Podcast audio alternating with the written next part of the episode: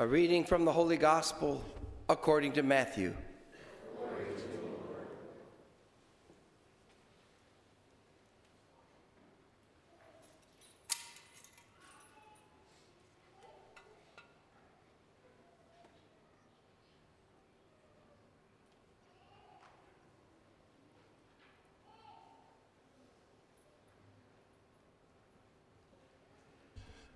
When Jesus heard that John had been arrested, he withdrew to Galilee.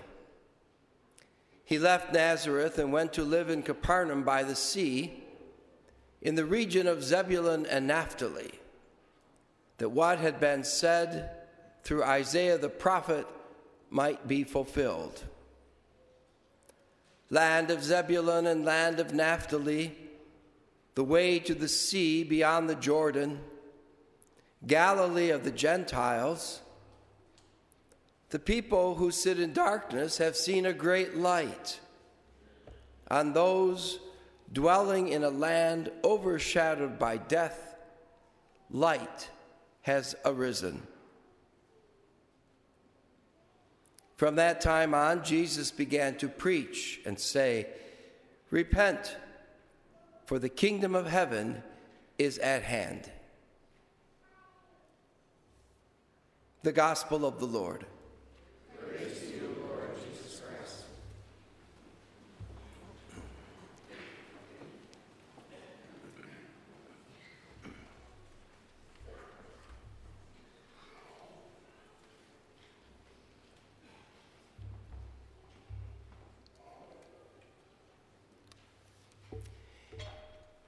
In the 18th century, states like Alabama, Kentucky, Ohio were still considered part of the wild frontier, the Wild West.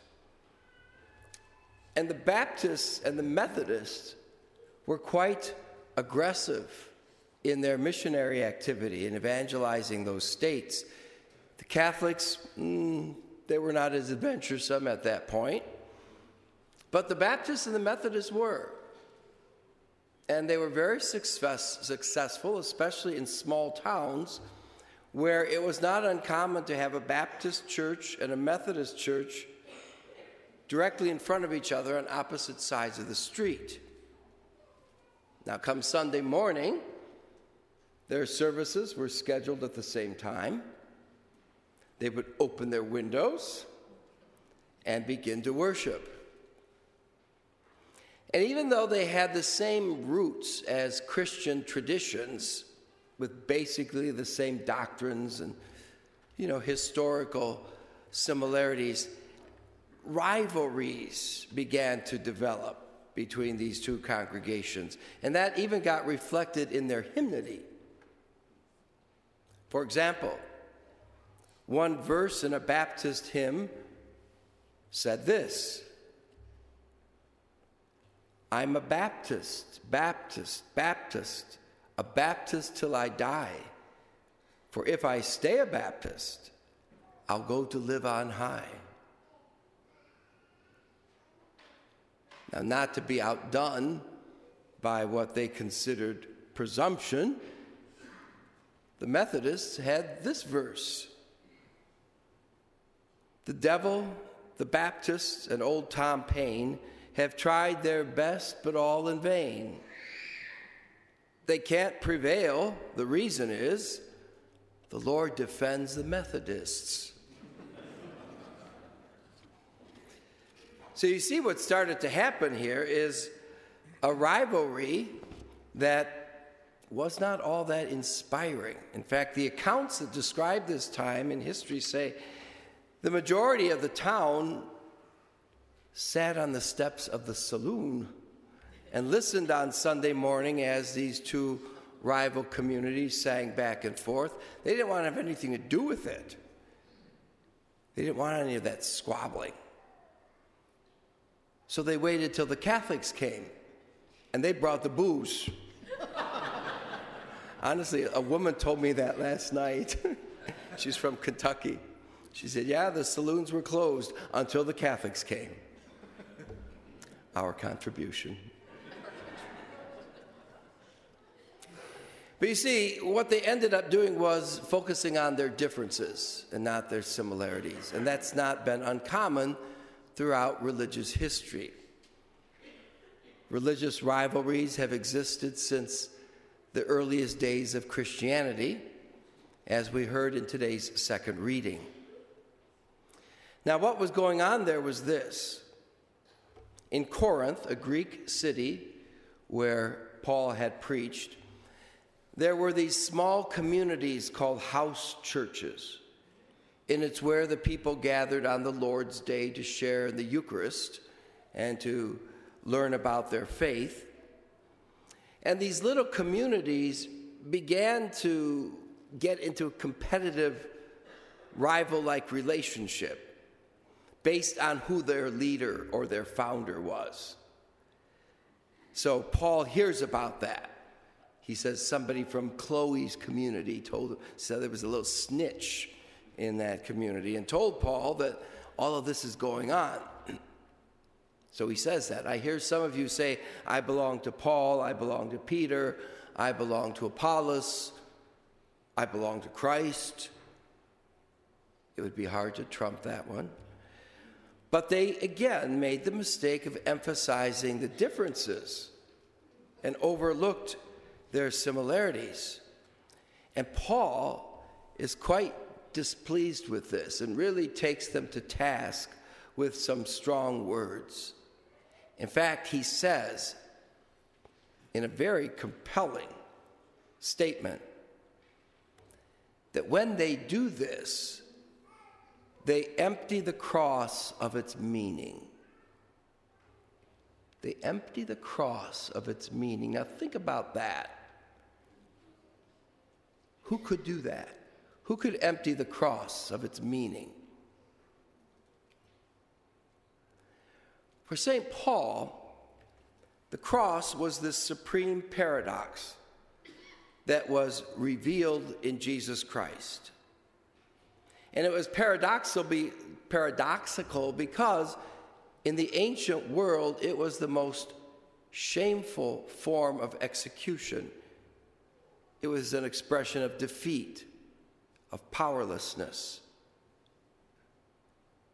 But in Jesus, it became the greatest sign of victory, of glory. In other words, in the cross, God was presenting a new vision a vision radically different from the way the world saw reality. The world saw the cross as defeat, humiliation, weakness, loss of power, surrender.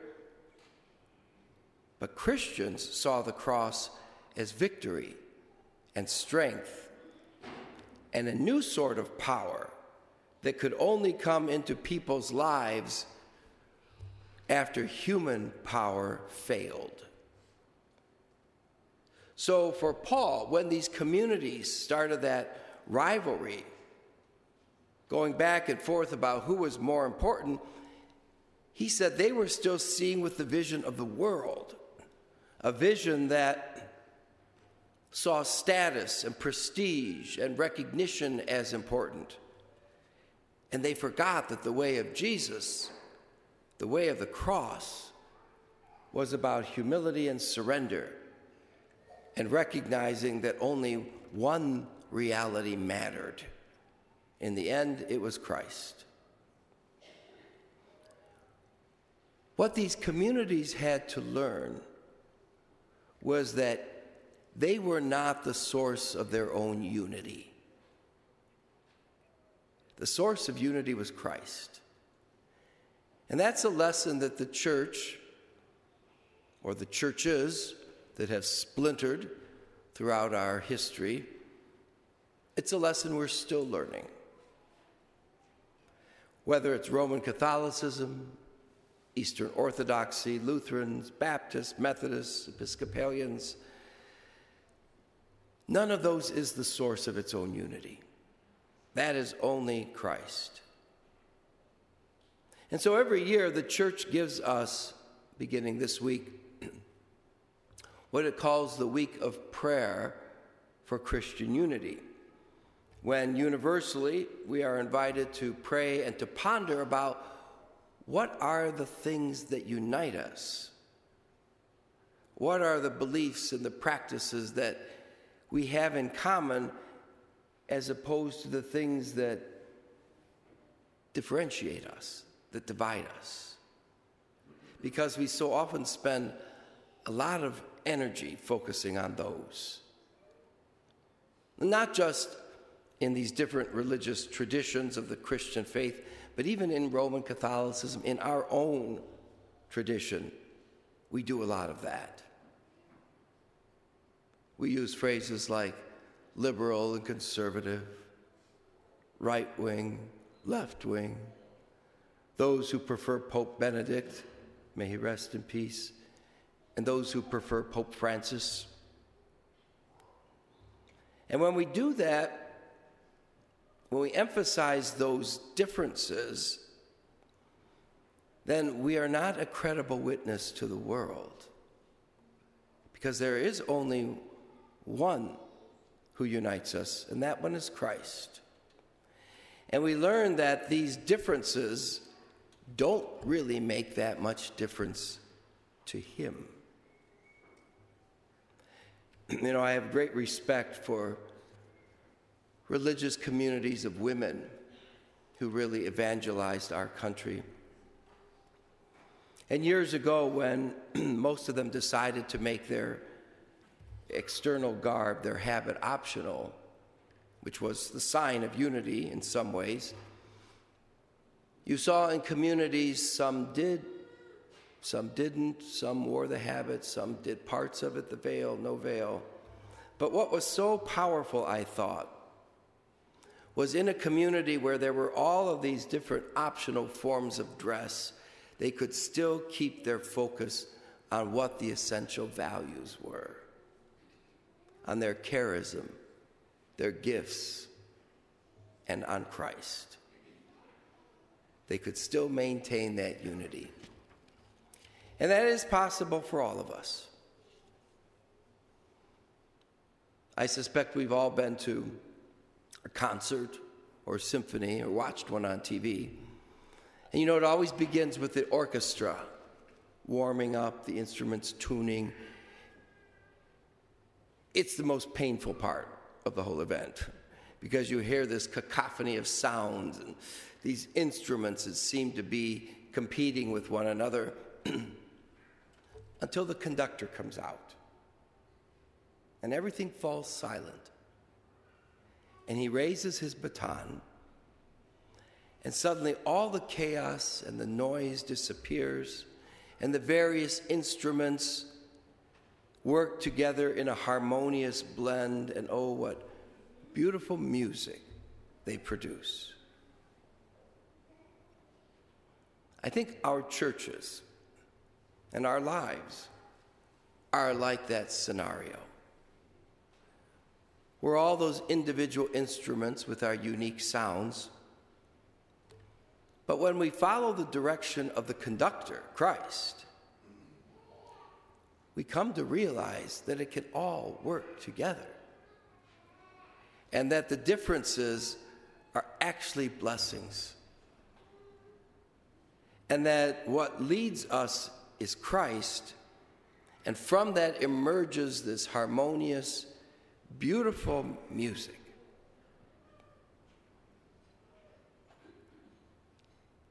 Can you hear it?